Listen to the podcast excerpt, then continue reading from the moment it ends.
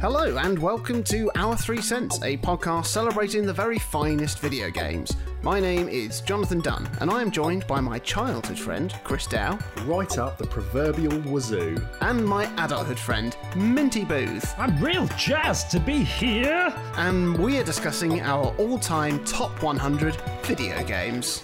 Oh. This week we have our number 60s. But before we do that, it's time to go bonkers as I invite you to dance with me into the Quizzy Rascal. Okay. Oh, God. The score is currently 1918 to Chris, so can Minty pull it back. When Mega Man defeats a boss, he A. acquires their power. A. Well, I think the point has to go to Chris. Oh, with the titch of a Jimmy and the marsh of a marsh. He has pulled ahead Oh, by two points now. 2018 to Chris. Well done. Oh, our carefully fabricated neck and neck race. No. So, what have we been playing this week? Minty. so, a couple of things. I guess my uh, my quote unquote proper video game that I've been chugging through this week has been Dragon Quest XI: Echoes of an Elusive Age. Nice title. It's so good. I'm having such a lovely time. It, for all its um, generic tropes, you start off as an orphan, silent protagonist who's out to figure out his place in the world and why this uh, celestial burden has been placed upon him, which then devolves into a great calamitous event at the end of Act One, and then you rebuilding your party because you've all been scattered to the end of the earth. It's a, it's a comforting and very reassuring game in the sense that it's just so well made and Square Enix are so good at what they do. It really reassures you that these are people at the top of their craft. Have you played any of the um, the 2D mode, Minty? It's not quite as seamless as I was led to believe. Yeah, it's, you have to do it at a chapter point, don't you? Like at the start of a chunk kind of thing. Yeah, so you- if you if you want to go into 2D, you have to go back to your conquest of Octagonia, which you might have already done, and then be halfway to Arboria. The prevailing opinion is do the whole game in 3D because it's a treat, and then mop up the post game stuff in 2D. That's a very nice idea, isn't it? Oh, that's that's really nice. Yeah. And then also, I've been playing a lot of uh, escape room games on my phone because that's kind of the, the closest to video gaming that Mrs. Minty gets. So as she's away in America for the foreseeable, as we get our visa sorted, I've uh, I've been playing through um, Adventure Escape Mysteries by Haiku Games to uh, to just sort of remind me of uh, those lovely times that we spent together as I expectedly await her return. Lovely. What have you been playing this week, Chris? I haven't played any more Link's Awakening. I, I want to get back to that, but I haven't had any big pockets of time this week. And even though, like Minty said before, it's, it's not a long game, but it's a game that I'd like to be able to spend a couple hours at a time because it does have a real special atmosphere to it. Oh, yeah. And, I- and I want to kind of absorb that properly. So I, I've put that to one side until I've got like a bit more of a chunk, uh, you know, of, of free time to play it. And instead, I've been mopping up like some of the post game in Untitled Goose Game Oh, excellent. which has been really fun because once you finish it, it's kind of it's it's you know it's a manageable, interconnected world, and the the post game objectives. A lot of them are really clever in kind of making you start to think more laterally. So you might think, okay, well, how does this item from the first area? How can I use it in the third area? You know, it's it's really smart. It's kind of it's you know we said before it's a very whimsical game. And it's it's been really satisfying to play that for kind of 20, 30 minute chunks just to do a couple objectives and then leave it again. Hmm. The one other thing I played this week, which I was whinging about on Twitter the last couple of days that you may have seen. Oh, yeah. Is uh, I finally picked up the Sega Mega Drive Classic Collection uh, because I, I had some credit at, at CX in town and went to pick it up and thought, yeah, you know, it's it's twenty odd pounds. That's not too bad to have on the shelf and have these games to finally play. And the collection, which I've been recommending through this podcast for quite a while to, to both of you, I know you picked it up at some point, Jonathan. But Yeah, I did. I did. it's um it's disgusting. it's the only word for it. It's Oh. disgusting. There is so much input lag, which you know for some people that's not a big deal. But I've played these games so much that you know you press jump in say the first Sonic game, and it feels like an almost half second delay, and it, it ruins almost all titles that I played in it. And that's that's ignoring other things like when you play it in handheld mode, the pixels don't scale properly one to one, so they, they feel like clumpy and weird. There's like audio blips in some games. There's there's strange like rippling artifacts present when you scroll in certain games. It's just it's a hugely disappointing package. Yeah, it's really poor. Yeah, by far the worst mm. way to currently enjoy these games. So if anyone wants to play Mega Drive games, go and pirate them. You've got my blessing. just Yeah. do, do whatever you need to. Hack any console you have. Just go to town. Because if Sega can't be bothered to actually sort this stuff out, I, I can't be bothered to give them any more money. Yeah. Eat the rich. Let's start a class war with our podcast. Oh no. You have nothing to lose but your chains. What about you, Jonathan? What you played? I picked up Ori and the Blind Forest on the mm-hmm. Switch now that it is a non Xbox exclusive and had an absolutely wonderful time with it. It's just incredible. It's such a beautiful gaming experience. For a start, just the opening sort of prologue scene made me cry. I was in tears in the first 10 minutes. It was oh, ridiculous. wow. And it's nuts that in like the last 6 months I've played probably my two favorite Metroidvania games outside of well Metroid. Is that Hollow Knight and now Ori? Yeah, yeah. And Ori is a much much smaller game in but then Hollow Knight is was absurdly big. so with Ori I blasted through the main game in about 8 hours something like that, just under 8 hours but it was yeah just such a wonderful experience from start to finish. I mentioned the other week about rayman legends and how there hmm. was quite a significant change of tone in that game as there was from the original rayman game. And the developers of ori cited the original rayman as a, like a direct reference for the game and it, it definitely has that atmosphere to it. It's got these sort of beautiful hand painted backdrops and beautiful moody musical score and a lot more sort of cerebral platforming sections hmm. with a real sort of puzzle element to it as well. It f- does feel like a spiritual successor to the original Rayman. I mean, as a Metroidvania game goes, it also had a lot of things that I wasn't expecting within fairly sort of familiar setups. Like, obviously, as you go through, you unlock various abilities that help you explore more of the world. That's, you know, obviously part of it. But whilst it starts out with you unlocking things like uh, double jump and more powerful attacks and things like that, you start to unlock mechanics that at first seem fairly basic movement abilities, but then when you actually get to grips with them, you start to realize the full potential of them, and it's really quite incredible. And you start to, through these abilities, you start to move and manipulate your way around this world with almost as much sort of ease as something like Mario Odyssey. Oh, wow. When we were talking about that the other week, there's like a grab mechanic, and it's like I thought at first it was just if an enemy fired something at you, you could just use your grab ability to reflect that projectile back to them. But then I sort of realised that if I jump, an enemy shoots at me and I miss it, then I can grab onto that projectile to fly myself up into the air, and then maybe you know combine that with something else being shot at me from the other side of the screen and start to link these together, traversing these like huge spaces via just fireballs and falling rocks and other things, and then you combine that with like another movement mechanic, and all of a sudden you're in a secret area, and it's I mean it's just it was just such a joy to to navigate, and especially when like Minty saw me playing it, and there was a couple of bits where I'd be like, I reckon I can get up there. And it was like I didn't know what was up there or why I wanted to get up there, but I was like, I reckon I can get up there.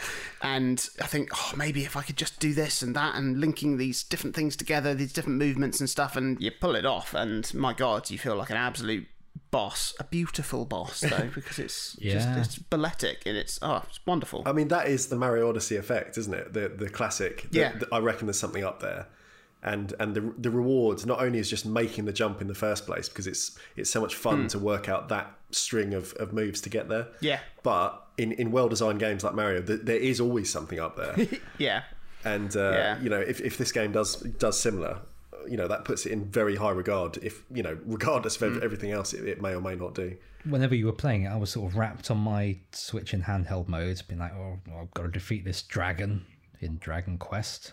And then I would just sort of, I would have you out the corner of my uh, periphery being like, right, I think I can do this.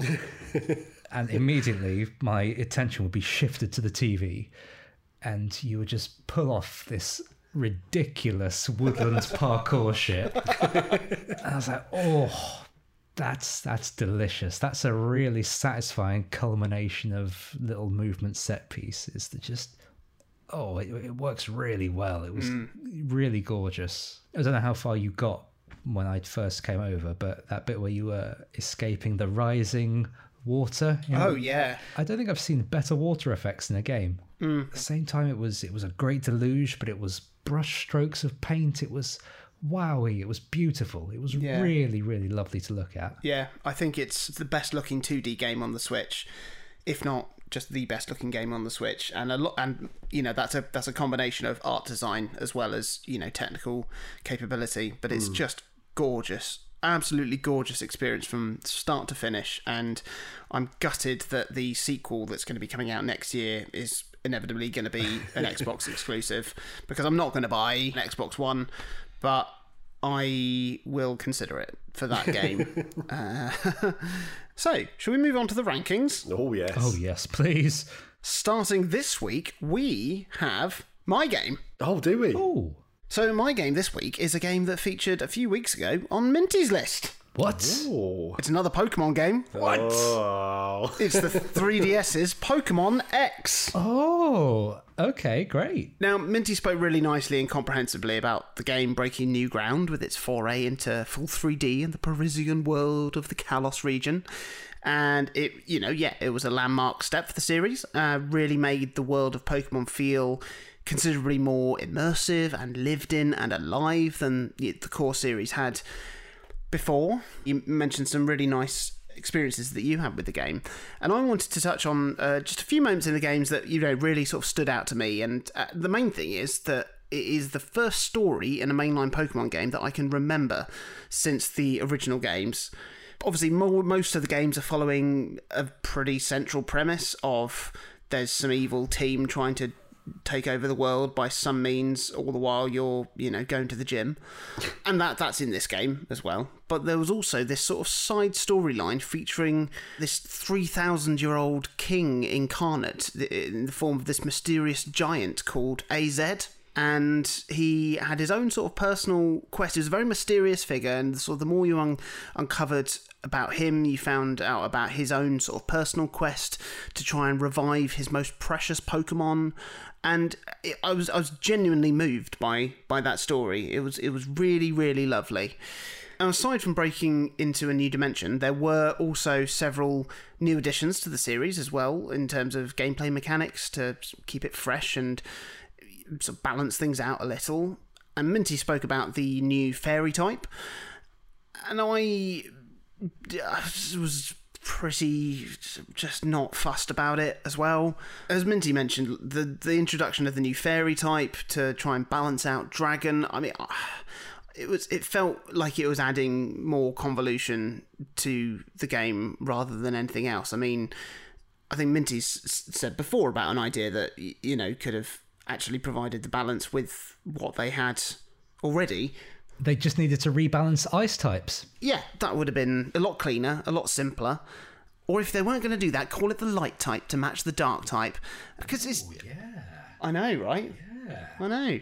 And then it wouldn't make it so that a Slurpuff could muff off a Rayquaza. Wow. There's one for the Poke fans.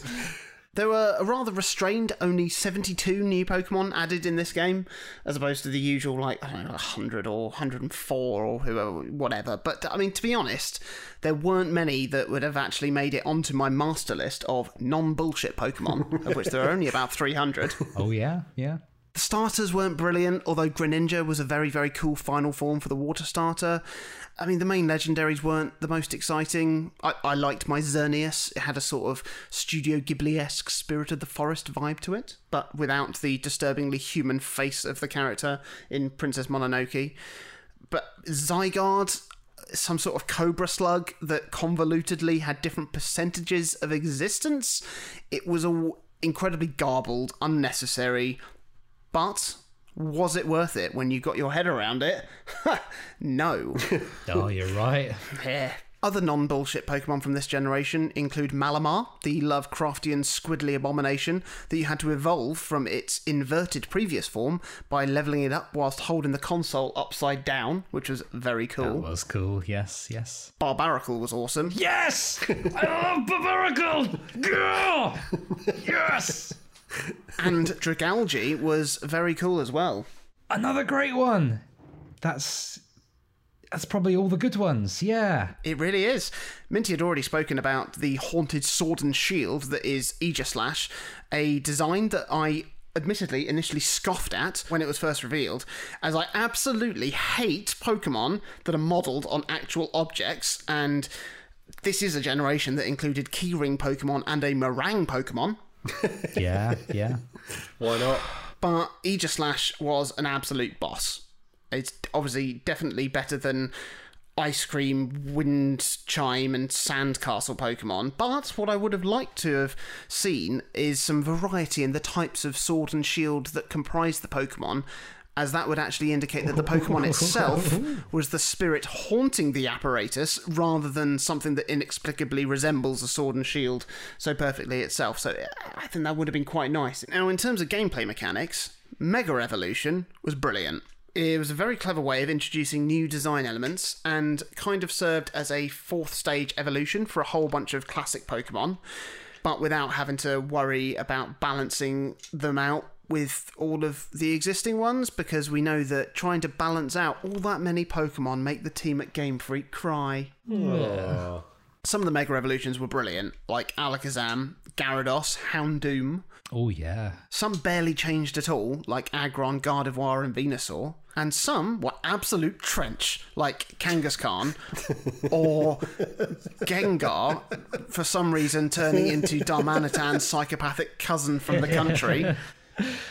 It was nice to see a whole new swathe of Mega Evolutions appear in Omega Ruby and Alpha Sapphire too, with Mega Steelix being awesome, Mega Beedrill, Mega Pidgeot, all very Mega cool. Pidgeot, yes. I know. Lovely design. But again, some absolute bunk like Mega Slowbro. but with the Mega Evolution designs, it's also where we started to see Game Freak's obsessive need to give every new evolution or region specific version of an existing Pokemon hair of some kind, with Mega Glalie sprouting a big beard because that's what it would do. For Oh yeah. It's Annoying. Unhinged jaw. and then Dreadful. you've got hairy Geodudes and hairy Digletts and oh, just and now you've got Wheezing with his like mustache and top hat. It also started a new trend in the series, which was to give some big new mechanic to a new generation to keep the battle system fresh. And this obviously frayed into Z moves, uh, which was. Uh, and now obviously looks to continue with giganta twatting or whatever it's called in Sword and Shield, and I just uh, I don't want to. I mean, I'm still going to buy it, but uh, uh, but back to Pokemon X. Really good game, lovely story, lovely evolution of the world, a handful of cool new Pokemon, and some nice flowers. So next we have Minty. Can you please tell us about your 60th favorite video game? If, if we ever get to the point where we have listeners, this might be a fairly contentious game because I've seen a lot of backlash surrounding it over the past couple of months for uh, a couple of reasons that I can see. Is it Michael Jackson's Moonwalker? No. But yes, it's got a lot of backlash for a couple of reasons that I can see. Uh, one being it's three vaguely different versions of the same storyline split into three full price games. And also, you can marry your cousin. Oh, what's this then? I mean, it it raises a lot of questions as to the uh, the value of a game, considering each of the three strands of the storyline and easily run for about thirty hours each. And I'm not touching that cousin marrying thing because it completely passed me by for some reason. Didn't know that was a thing. In the honesty of a Christian morning where Fire Emblem Three Houses exists, within three different factions to ally with, and even more distinct storylines to follow on top of that, which split into so many different playthroughs, I can understand that people might feel shortchanged that Fire Emblem Fates was oh. released as two physical games and a third digital release. For for quite the hefty stack of gooseberries. I will concede that it is basically the same game with not enough to warrant buying thrice, but I did get the special edition that had Birthright, Conquest, and Revelation on the same game card because I'm a sucker for anything that comes with a commemorative coin bundled with it. and if that's how Fire Emblem Fates was released, three timelines on one cart as standard, then perhaps people might be a little bit more charitable in their criticisms of the game. And instead of a dreadful capitalism standpoint, they'll probably just lean into the incest angle. I mean, the, the, the, special edition had all three games on one cart. It could be done. Easily. It could be done. The differences between each game were a little more substantial than just cosmetic, with Corrin, the main character, siding with either his adoptive family in Conquest, his birth family, that his adoptive family kidnapped him from in Birthright, or him basically uh, going on a gap year and trying to find himself in Revelation. From what I can remember, each one arrives at the same conclusion that the, the king of the Nohr Empire needs to be stopped and while there is little change in gameplay or locations in each strand of game, each one has a very distinct story because each game sort of takes you through a different country or empire or district or whatever you want to call it. You do have a lot of different characters to hear about. There's a lot more character development in each one to make each story uh, a standalone experience. And each one is underpinned by a very, very strong, if slightly simplistic, Fire Emblem framework. One of the one of the big things that did did stand out to me was uh, that weapon durability was gone. So you could just buy you could buy a sword, and that would be it for the rest of the game. You have that sword. But yeah, for me, a good Fire Emblem game is half medieval strategy and half dating sim, considering the benefits you get for making sure your soldiers are all good friends especially if they get so close to each other that they start bumping uglies and birthing new units, thanks to the flow of time being quicker in parallel dimensions that act as glorified daycare slash combat academies. I mean, saying it out loud, it does. It was yeah. It was yeah. That that that's that's that. That's dumb. I mean, to be fair, if that's the mechanic, then it's no surprise that people are banging their cousins, is it? oh yeah, yeah. At the end of the day, Fire Emblem Fates is a solid game but I think I'm more charitable in my opinion of it because I paid like 80 quid for three similar stories, three lots of characters to pair off with each other, and a big ass coin instead of 120 pounds for the same game three times. It's all a matter of perspective and having a massive coin. And I perspect that you're right. Oh, hey, nice. oh. yeah. Finally, but not feastly, it is Chris. oh, it is, isn't it? It's Chris. Oh boy. Can you please tell us what your 60th favourite video game is, please? Of course I can. Imagine Dynasty Warriors. Yes. Except you actually care about the characters. Yes. Because they're not based on an they're not based on an epic novel about the warring factions of feudal China. Uh, it's Hyrule Warriors. Oh. Yes! yes! so I, I bought Hyrule Warriors uh, for the Wii U originally on a bit of a whim. Like I, I, hadn't really heard that much about it. I popped into a supermarket on day of release to, to probably like pick up a sandwich or something and then saw it in the chart and thought, you know, I'll, I'll, give it a go. It's probably quite interesting. I don't have like a, a massive connection to Zelda, like I've mentioned before, but you know, this looks pretty fun. I've played Warriors games in the past that were all right. And then I went home and essentially played it over a few weeks for like 40 odd hours. That's probably the most amount of time you've put into any Zelda game, isn't it? Yeah, easily. Pretty much, yeah. And I mean, in that time, I, I barely scratched the surface of the game. Like, it's, it's huge. Mm. And then a few years later, when it was announced they were going to port Hyrule Warriors to the 3DS under the Legends moniker, I thought, well, I really enjoyed it the Wii U, and surely handheld it's going to be even even more addictive. Mm-hmm. So yeah, bought that one, played it for probably fifty hours this time, and with the amount of added content they put in, I scratched even less of the surface of the game. then again, fast forward a couple years, for some reason, it's announced yet again for the Switch and under the definitive edition, and this time I played it for probably sixty or seventy hours. And for the amount of stuff that's in this game now, I may as well not even press start on the title screen. For my progress in the grand scheme of things was so, so tiny and, and, and minuscule. Granular. Yeah, exactly. It, it is a huge game. Basically, you choose a character from the extended Zelda canon in, in you know, each stage, as it were. You biff the noses of a thousand plus enemies from various Zelda games. You give a big boss a bit of a hiding, and then you just repeat.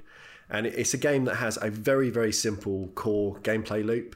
Like as, as anyone who's played a Warriors game probably knows, there's there's kind of light tactical elements, but generally it's just a big old fight, win the day, off you go, and, and repeat.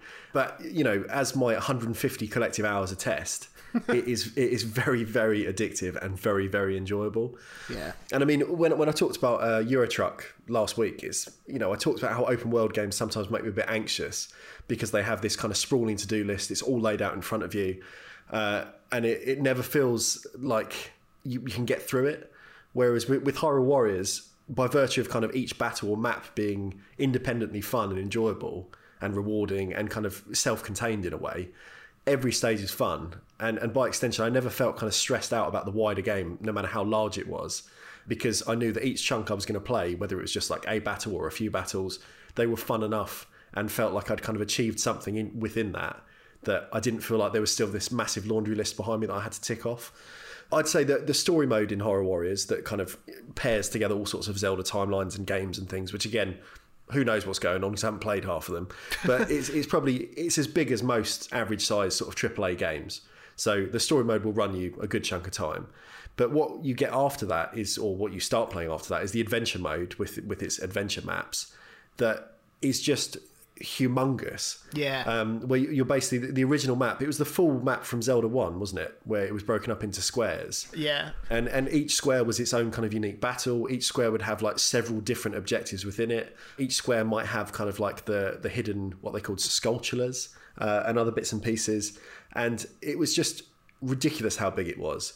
And then in addition, you you got all these extra maps that had come with the 3DS version originally, and the and the DLC packs that had come originally with the um, the Wii U title, all of which were of a similar size, but then referenced other games like the Wind Waker or Link's Awakening and different things like that. And you could easily play Hyrule Warriors exclusively for an entire console generation and still end up with characters left to level up or weapon sets left to find and, and max out. Oh, yeah, It's yeah. it's Yeah. implausible how big this game is, how kind of generous it is Yeah. with things to do. but I mean none of this would matter if the if the core fighting wasn't fun Yeah. but it's it's brilliant. It's really it's cracking. It's, it's fantastic, and I mean it, it starts off quite simple. Your move set quickly begins to kind of expand as you find kind of different items that will essentially level your character up, and it it makes it so that the the combos, despite being kind of slick and visually exciting, they still have a surprising amount of customization. And, and the, you end up with quite a lot of nuance to kind of the attack strings themselves and how you can kind of cancel out of certain combos to transition into other moves and stuff like that. And when you include also kind of the added sort of tactical options that came with the 3DS version onwards, it means fighting these wild scale battles, they feel really large, but also really manageable because you're leaping between characters, you're, you're kind of clearing out a whole area before you jump to the other side of the map using the little um, like owl totems. As I've said, I'm, I'm not really the right person to talk about how it pays reverence to previous entries in the franchise, but seeing as I haven't really dented many games outside of Link's Awakening and, and Breath of the Wild.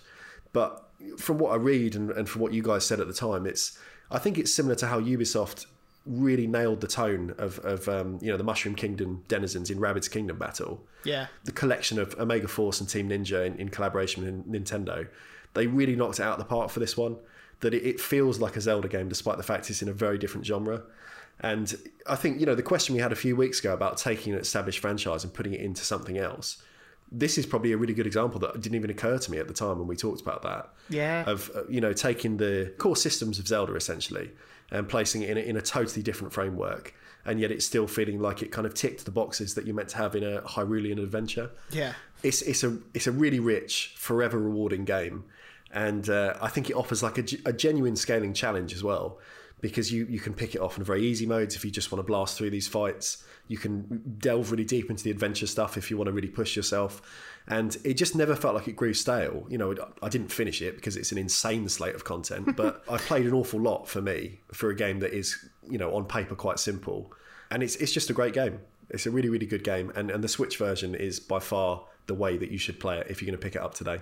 Yeah, I remember when you got Hyrule Warriors Legends on the 3DS and said to me that I should get that. Yeah. And I did, and I had a great time. But there was always part of me that thought, oh, you know, I, I'd love to be able to play this with like better graphics Yeah. and more stuff going on and etc. And when they announced Mario Kart 8 Deluxe for the Switch, I said, I hope that they are going to release a Hyrule Warriors DX or Deluxe or something at some point, and I was I was so thrilled when they announced that they were doing it. Everything in it, from all of the versions, with all of the graphics, and I can play it in handheld.